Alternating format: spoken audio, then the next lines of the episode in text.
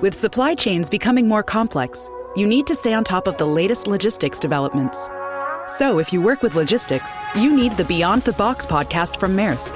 It's the easy way to keep up to date with everything from digital disruption in logistics to the need for supply chain resilience in today's market. Find out more and keep ahead of the game with the Beyond the Box podcast on logistics insights at maersk.com/insights.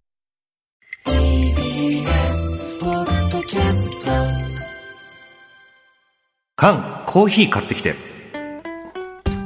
さあ今週も始めましょう。缶コーヒー買ってきて。略して缶コーヒー、はい。リスナーの皆さんから寄せられた調査依頼に対し月曜コネクトのスタッフと優秀なるリスナーの皆さんが総力を挙げて何とかしますよというコーナーです、はい。さあ今日は調査報告ですね、卵の割り方発表会はもう終わりました、はい、違う調査報告でございます、はいさあ1ヶ月前ですね、6月の26日の放送で紹介した案件なんですけれども、はい。改めてどんな依頼だったのかレンゲさんからお願いします。はい、えー依頼者は青森県津軽市男性ラジオネームたまさんです、はい。えー、レンゲさん、カンさん、こんにちは。こんにちは。私は青森でリンゴ農家をしております。畑での作業にラジオは欠かせないもので、毎日ラジオを聞きながら作業しています。うん収穫したリンゴは市場に出荷するほか、共通の趣味などでつながった方へ SNS を通じて、えー販売したり、物々交換をするなど、自分なりに販路を拡大しながら少しずつ顧客を増やしていっています。うん今回調査いただきたいのは農業に従事している方でコネクトを聞いている方がいらっしゃるかというものです。ぜひ調査いただけたら幸いです。うんとのことです。はい確かに気になりますよね、前回ね、はいあの電話で話したんですよね、うん。で外で作業中だったのかなっていう感じだったの覚えてます、ガーってなんかやっぱ風の音聞こえてきて、ええ扇風機の前にそうそうそうそう、そうでしたね。ちょっとね、あの、この時間やっぱりに日がね、そうな高いんですすから。ね。あ、室内なんですねっていう話でね。しましたねそこからお話しして。はい。ね、毎朝5時起きでお仕事されてるっていうことだったんですよね。だから、ね今現在もお仕事中なんでしょうね。えですかね、ここ2時も。と。うん。で、その、畑自体、タマさんの畑が面積1ヘクタールが100メートルかける100メートル。すごいですよね。ねその中にリンゴの木が。200本。あるということですね。すごい。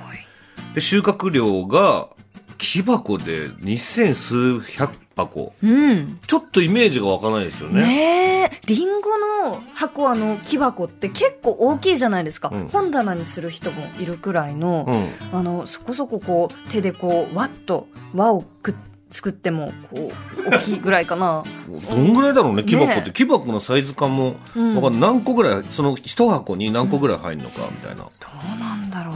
木箱だったら結構入るの結構入りキティちゃんってリンゴ3つ分だっけ？えっと、身長。身長が3つ分で、うん。重さが、うん。リンゴ3つ、あ、違う違う、身長がリンゴ5つ分とかで、うん。えっと、確か体重がリンゴ3つ分とか。あ。大量のキティちゃんがそうそうそう。この木箱の中に入ってるっいってこと？ぱいってことですよね。そうだよね、はい。で、あの、えっと、インスタグラムのアカウントがはい。小文字で MT328492 はい。タマさんなんですけど、はい。あの、すごいもうコーギーアカウントなんですよね。そうなんですよね。ワンちゃんの。あの今こちら手元に資料あって、はい。そのインスタの画面が、うんうんうんまあ、2画面見えてるんですけど、んリンゴ1個も載ってないですねこの持ってない。で、共通の趣味で、あの、つながった方とも、その、物々交換をしたり、こう、はいはい販売をしたりされてるっておっしゃってたんですけど、犬アカウントだから、リンゴ成分が本当にないんですよ。まあでもあのプロフィールのところにねええ、リンゴ園の。の妖精って書いてるのがあってるね、あこれはもうこのワンちゃんの紹介だそうなんですよ。ワンちゃんが自分でやってますみたいなうん感じでも見えてそう、だから、リンゴどこ行っちゃったかなって思っちゃうけど。でもまあ本当にね、コーギーさんは可愛いですよね。はい。んまあ、そして調査依頼としては、農業をしているリスナーさんとコネクトしたい。はい。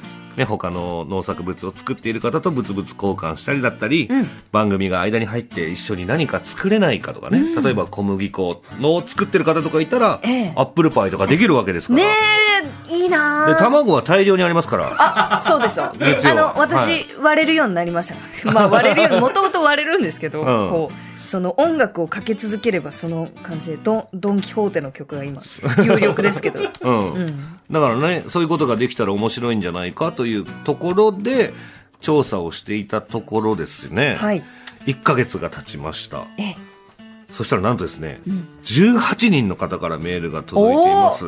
ありがとうござありいます。がとうございますじゃあちょっとね、早速一つ紹介していこうと思います。はいまずは、栃木県鹿沼市30代男性、ニラボーさん。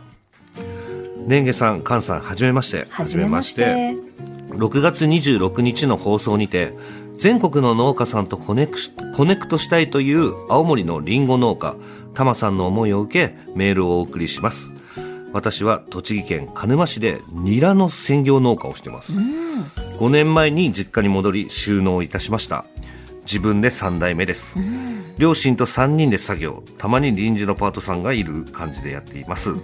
栃木県はニラの生産量全国2位へえ。作付け面積は1位。いちごだけではないんだぞと言えるくらいには作られています。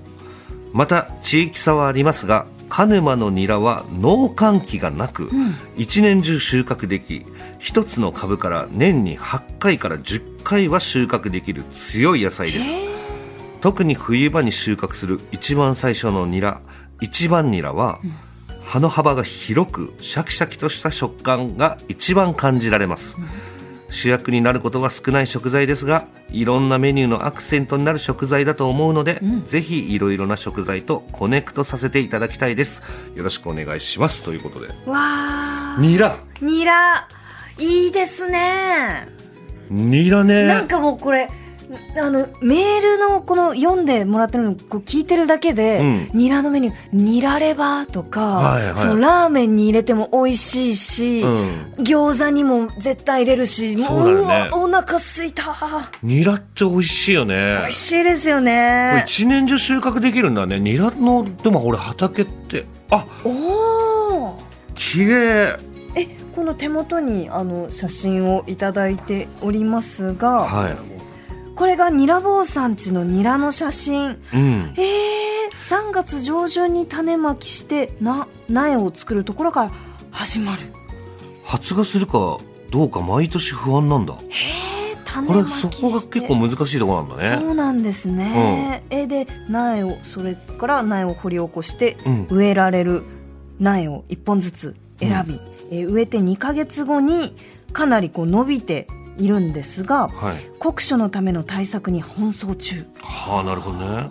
10月下旬頃になるとかなりもう伸びてきて。そうだうね、んなんかもうぶわーっと緑緑だね。ねえ、うん。で、えっと昨日現在、えっと10月下旬頃にはかなりこう伸びてきたニラを12月に一旦刈り捨ててきれいにし1月頃に出荷できるようになりますでもやっぱりこのニラって素人目だと、この下のニラのよくこうスーパーで売ってるはい紫色のテープでこの下をぐるって丸めてあるじゃないですか、ええ。これじゃないとニラって判別できないですね。畑だけ見たら。なんですよ。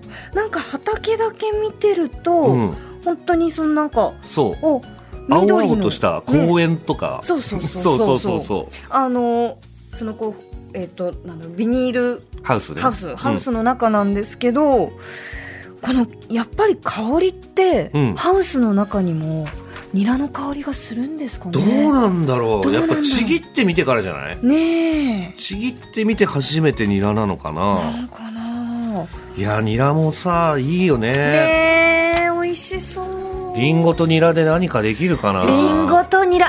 あでもなんかお肉とうん。リンゴとニラだったら炒めたら美味しそうじゃないですか？豚肉リンゴニラとか。なんかさ、うん。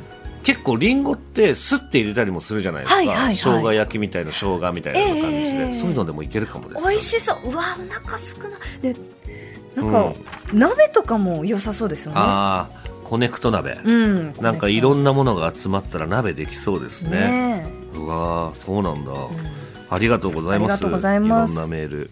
はい。続いてのメールはレンゲさんからお願いします。はい。千葉県野田市の31歳男性、結城農法さん。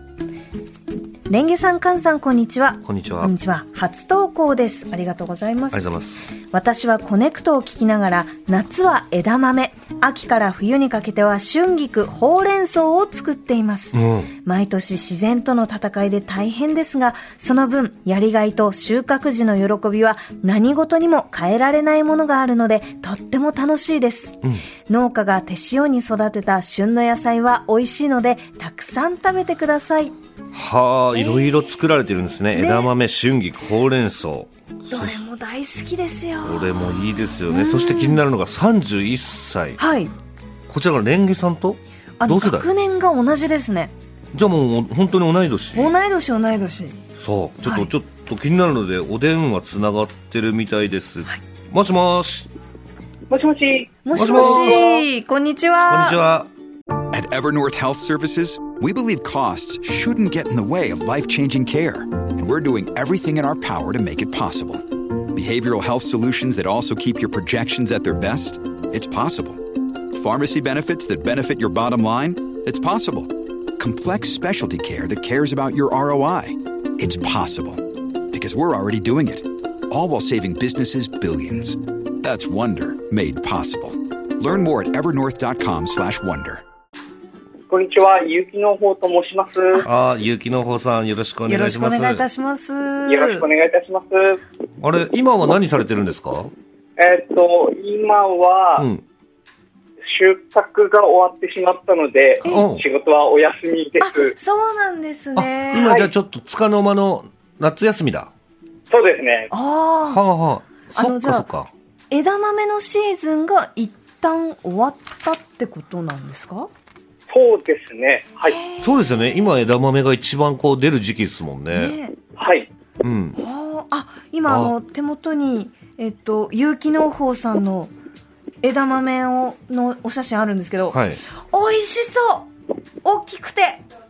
ありがとうございます。立派に育ってますね。ねえ。ありがとうございます。あの、お家でこう、枝豆よく茹でて食べてるんですけど、はい。こうやって広いところで作られてるんですね、枝豆。はい広いよねあの、ちなみに番組のツイッター、ツイッター改め番組 X になるんですかね。はに、あもう、あの、写真が上がっているそうです。ああ今ね X の方に X の方に。X 慣れないな ツイッターこと X に。はい。そっかでもあの今ねちょうどお話ししてたんですけどレンゲさんと同世代はい。92年生まれですか？そうです。あ、じゃあ同い年ですね。ね。同い年です。え、こう、農業をやろうと思われたきっかけって何ですか？えっと、小さい頃から、ん。えっと、農家である祖父母の姿を見て、えはい。えっと、当時、高校受験に悩んでいまして、はいはいはいはい。いつか祖父母の手伝いができればと思い、ええ。はい。はい農業高校に行きまして、そこから農業の道に進みました。そうなんですね。えー。結構なんか授業ってどんな授業するんですか？農業高校。えー授業は、はもちろん、えっと、国語だったり、いはい。数学だったりもあるんですけれども、はい。えっと、実習といって、えっと、一から種をまいて、はい。えっと、生育管理をして、収穫までをする授業もあります。えー、それだと結構朝早くから登校しなきゃいけなかったりとか？は、そんなことなくて、はいえっと、通常の学校生活と一緒です。あそうなんですねはい。なるほどなるほどこの、なんだろう、こう、実際にそのお仕事としていろいろなこう、天候があって、今かなり気温も暑くなってるじゃないですか。はい。そういう中でこう、農業をうん営まれるって結構大変なこと多そうですね。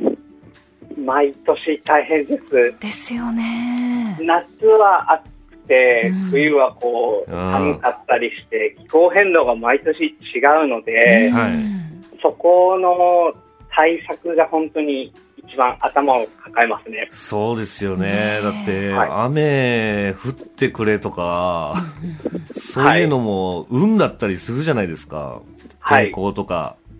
大変ですよね。大変です。ねえ、今年はどうですか？この夏っていうのはいかがでしたか？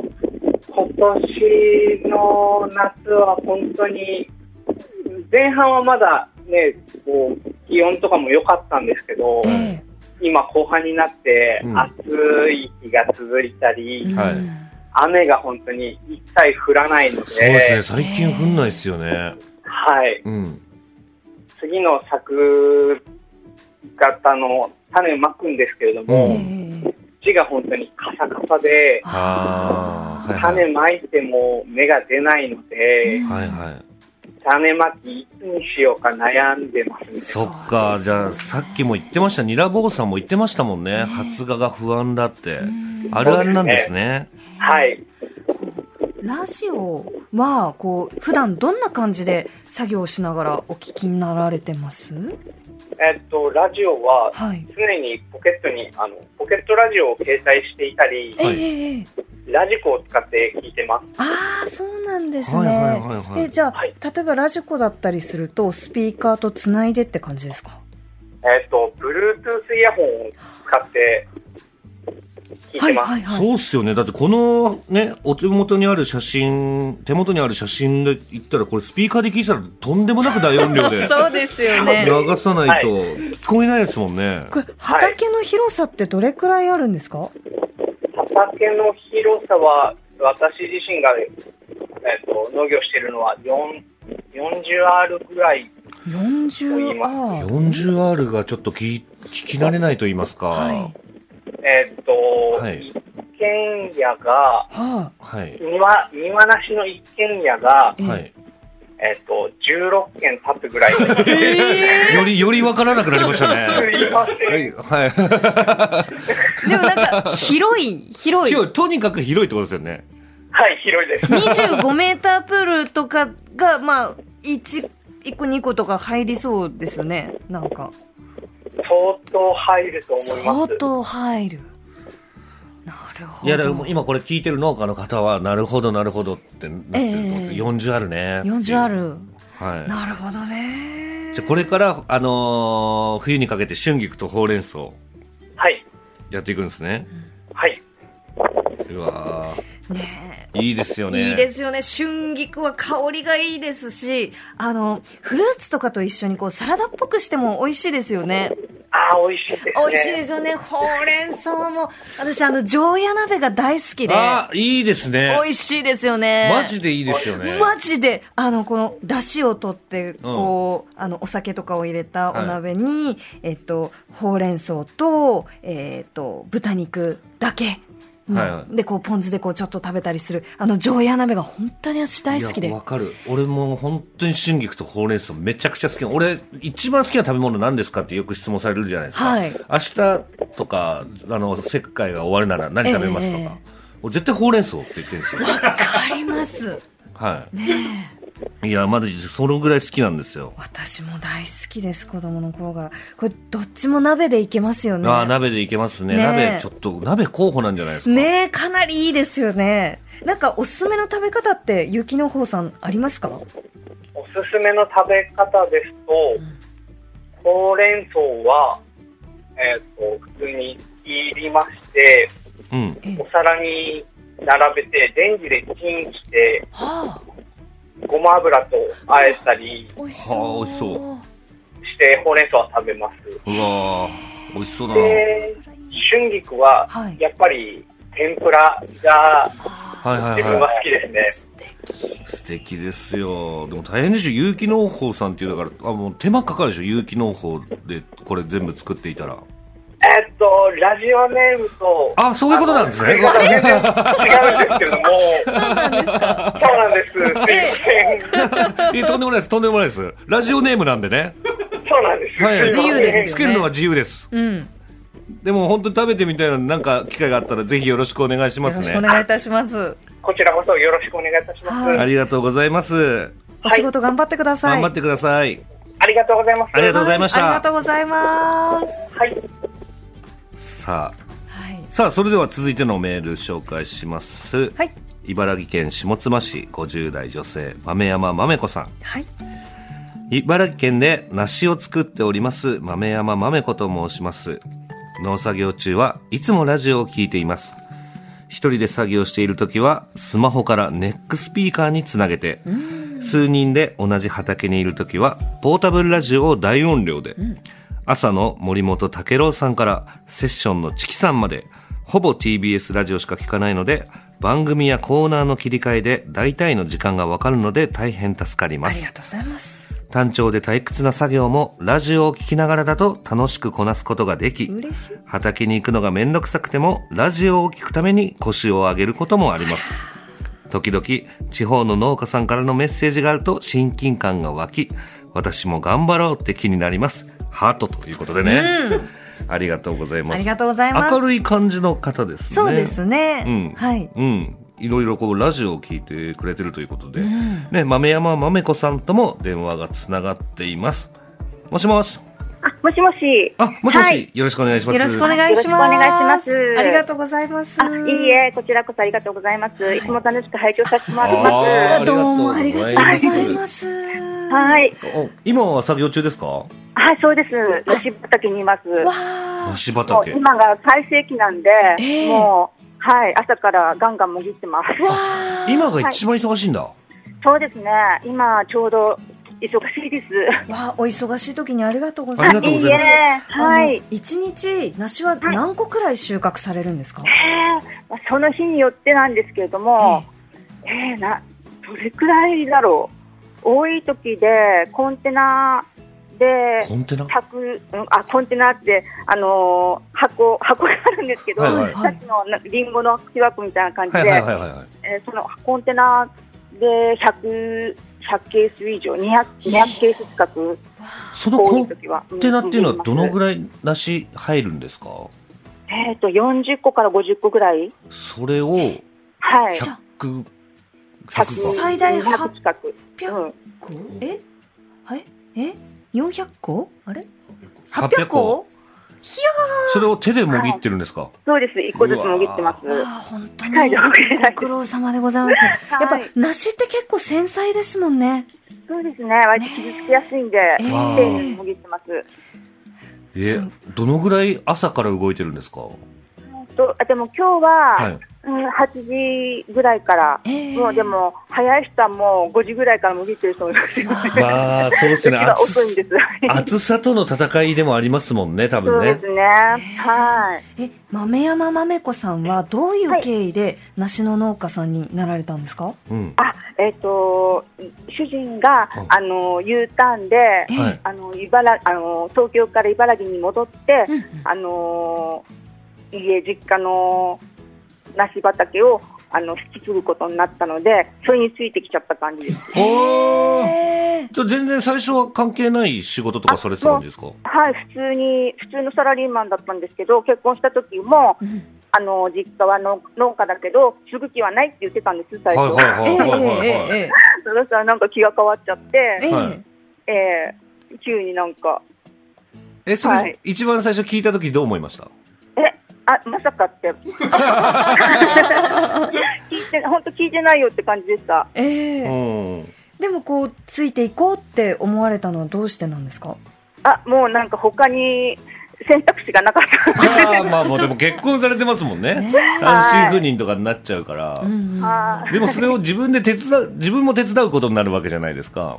ええ。その時の心境はどうだったんですか？最初は、でも、はあの子育てに専念してたんで、全然畑には行った行かなかったんですけども、うん。まあ、子供たちのなんか手が離れるようになってから、はい。あの手伝うようになって、うん。今に至ってます。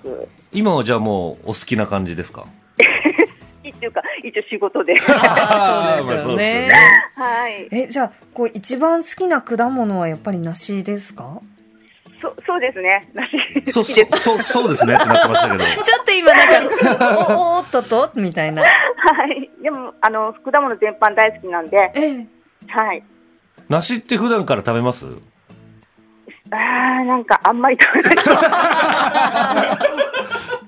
いや一番美味しくないですかあるとね、梨、うん、ねあるとなんかわざわざ食べようって、でもなんか、うん、あの一番最初はまず食べます。うんうん。あはい出来はい。始めはね、珍しい時 仕事で食べてるみたいな。そう、そんな感じです。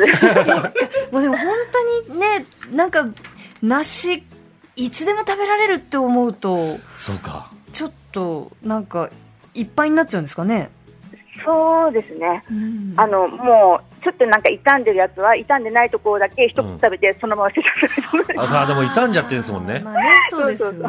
梨ってもう切って食べる以外の食べ方ってありましたっけ？有名な。あ、有名？でも前はよくあの、ジャムとか、ああとスムージーとか、梨ジャム？う、うん、梨ジャムとか、あとスムージーとかにして、あー。他の果物とか野菜とかと混ぜて、はいはいはいはい。はい、飲んだりとかはしてます。そっか。いいですね。いいね。やっぱ僕ら切って食べるぐらいだもんね。うん。なんか喉とかにもいいらしいって聞いたあ、ことあります。はい、はい。で、カリウムも豊富なんで、ええ。ええあの、熱中症対策にぜひ、ねそうですね。そうですね、うん。これから旬ですしねえ。じゃあもうそこその場で梨をかじりながら水分補給しながらそのまま動き続けられるんですね。そういう時もあります。あんまり喉乾いてると。へえうわーいやすごい。本当に毎日暑いですけど、はい。ご無理なさらず頑張ってください、はい。体調気をつけてください。ありがとうございます、はい。はい。どうもありがとうございました。ありがとうあございました。いました。いやーちょっと興味深いですね。ねえ。梨。はい。ねえさあそしてですね最後にメールを2枚ご紹介しますまずはレンゲさんからお願いしますはい。北海道蘭越町44歳男性トムドッグさん。菅さん、ネギさん、こんにちは。こんにちはこんにちは。自分は北海道で農業を営んでおります。うんお米、トマト、かぼちゃを作っています。うん今は毎日トマトの剪定に追われています。んさてさて、6月26日の放送で農業従事者とコネクトしたいとのことでしたが、うん。依頼者のタマさんさんは、うん。えー青森のリンガのリンゴ農家さんでしたよね、はい。農作業大変お疲れ様です。自分もリンゴ大好きです、特に冬冬場はお米よりもリンゴの消費量が多いです。すごい？それ。それはすごい、うん。中に蜜が入ったサンフジが大好きです、甘くてなまらかっこ北海道弁でとっても美味しいですよねねうんこれからも頑張ってくださいねところでちょっと思いついたんですがタマさんのリンゴうちのトマトなどなどでコラボしてコネクトでサンドイッチを作る企画はいかがでしょうか？いいですね自分は10月いっぱいトマトを収穫します。リンゴはその頃から初出荷でしたかね。いろいろとお考え方があるとは思いますが、ご検討くださいませ。といただきました。いいですね、うん。